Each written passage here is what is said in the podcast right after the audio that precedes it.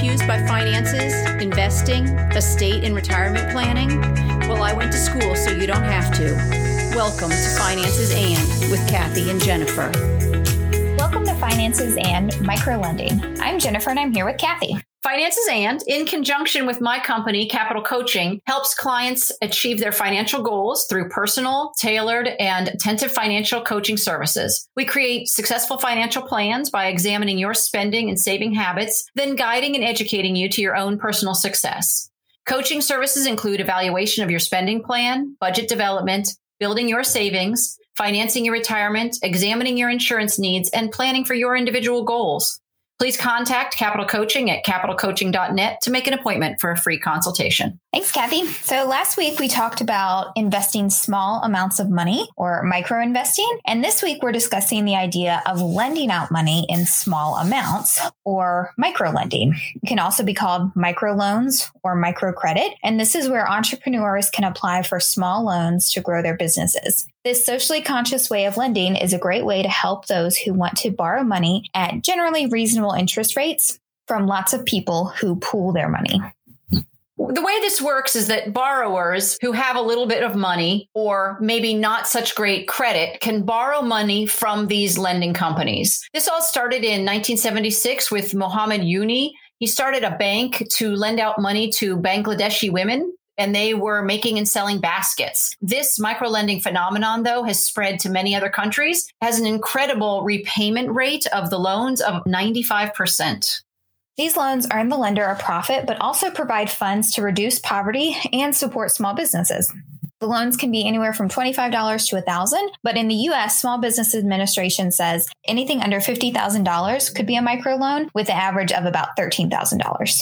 You can either lend or borrow money at websites like Kiva, Lending Club, Prosper, and you can browse through those sites for ideas on what you would like to invest in. And then with as little as $25, you can pay them with a bank, a credit card, or PayPal. So you're giving them a small amount of money and then they can invest it pool it together with other people's money to provide larger loans to people that apply for them. Then the website takes the money and provides it in whatever way the borrower can access it in their home country. Then, like any loan, they repay the loan with interest. However, some lenders do offer non interest loans. These lenders also provide coaching to the borrower on how to run a successful business. People who go and apply for these loans are only accepted if they go through some of these coaching classes so that they're aware of things that are required for them to run a small business. Maybe they hadn't thought of some things. I think that's a terrific idea also, just education yeah. in general, but I think it's a great idea. Mm-hmm. Borrowers in the US can look into their own state's small business association websites, or they can also go to these other websites that deal solely with this type of lending, these small loans. Again, there are way too many for us to list, but Kiva actually lends to humanitarian projects, while Lending Club and Prosper coordinate true peer to peer lending. And you can read about what they offer and how they provide their money and how they decide who gets what. But you can go to their websites and see what your lending goals are and what it is that you want to do beyond just making money. You could almost relate this to GoFundMe in that you choose the project that you want to help fund and you're giving them a small amount of money to fund it. The only difference is there you're not expecting any money back again. So you're just providing that money in exchange for whatever it is they're offering. But the same thing, they're just asking for small amounts of money from lots of people to be able to provide their product in the market. Yeah, it also reminds me of something that a lot of teachers use called Donors Choose, where a teacher can set up a project, a request for something for their classroom, like a new classroom library, and then people donate small amounts of money until that project is funded. That also is another example. We'll talk a little bit later about something that's tax deductible. So with Donors Choose, you go on, you see that there are low income schools that you might want to donate to, or there's a project that you really love. Maybe it's music or something like that. You decide how much you want to donate to that project or if you want to fund it entirely. You get the tax break for having made that donation, but you've also helped uh, a teacher and their class get more supplies than they were able to. And in which case, maybe able to offer things like clubs or other activities that they weren't able to in the past. So, since these borrowers will pay a bit more for these loans, lenders have the opportunity to make more on their investment. To combat the inherent risk of these loans, you can lend to dozens of different borrowers to spread out your risk, yet help others and keep the ability for greater returns. Prosper states that their best borrowers will pay 6%, while the most risky could be up to 31.9%. Prosper has lent $17 billion and Lending Club 50 billion, and they make their money from origination and management fees of the loans that are added to the borrower's interest rate. If you want to be a borrower, the critical thing is to come out with a well thought out business plan. It's going to catch the eye of a lender and since the borrower's credit worthiness is already less than perfect, you want to have that great plan. Otherwise, you would have gotten the loan or they would have gotten the loan through a bank. That enthusiastic plan and details is enough. The bottom line here is the intent of the loan is the story for these lenders. And that's is unique in this arrangement that you are sort of selling your business in what it is you're providing. And then people make donations based on that. Kabbage with a K states that these loans may be used to buy the most basic of needs for the startup. So, for instance, that could be inventory and supplies, payroll or training, seasonal expenses, or even marketing or a new campaign. And these are often for minorities, women, veterans, freelancers, consultants, or sole proprietors.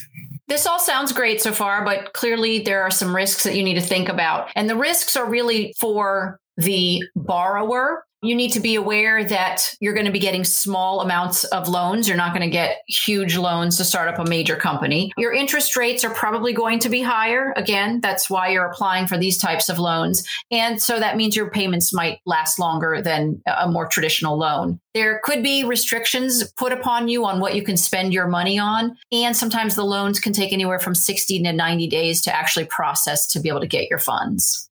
We found some really great examples of success stories as we were looking into this. So, one example is of a gentleman who borrowed $360 in Africa and bought three trucks to carry water to his village where he sells it. In Colombia, a man borrowed $95 and then he could open a store in the refugee camp he lives in. He later built a home and now has a successful butcher shop. You know, right here in the US, uh, there was a woman who took out a $10,000 loan. I'm noticing the dollar amount difference there between the uh, other countries and the US, but she was able to buy more inventory with this loan. Her jewelry and perfume business provides charity to others and work for women despite the owner being legally blind and spoke no English when she first got here. Also in the US, after Hurricane Katrina, a man moved his family to San Antonio, Texas, and borrowed $4,265. And then he was able to start serving Cajun food and began his own charity food program himself.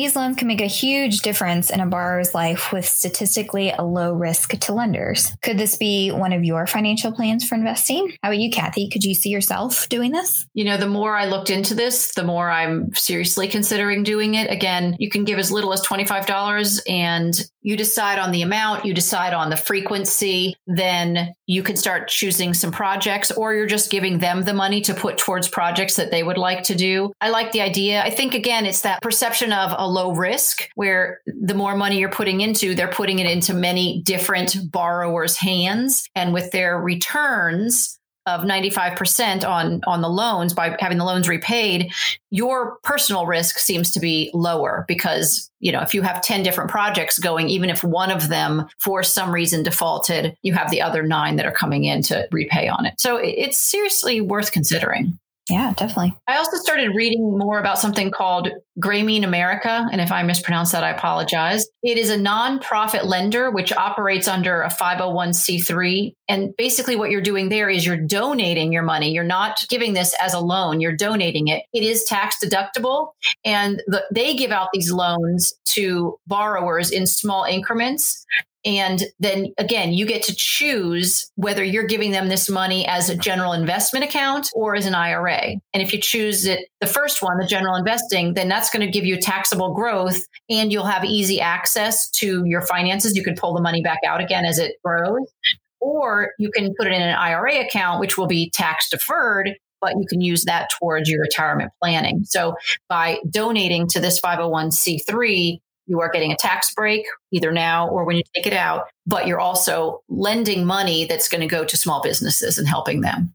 This company was the first peer to peer lending platform in the US, and you can choose the risk you're willing to take and see the return opportunities available with each. So, like a lot of things, the higher the risk, the higher the return, and the lower the risk, the lower the return. Currently, the high interest rate is 10.78%, and the low interest rate is 5.48%. Some states don't allow these loans as a lender and some others and some others require a minimum annual income before allowing you to lend. So for instance, one state where $70,000 gross income and $70,000 net worth is required before they'll let you lend.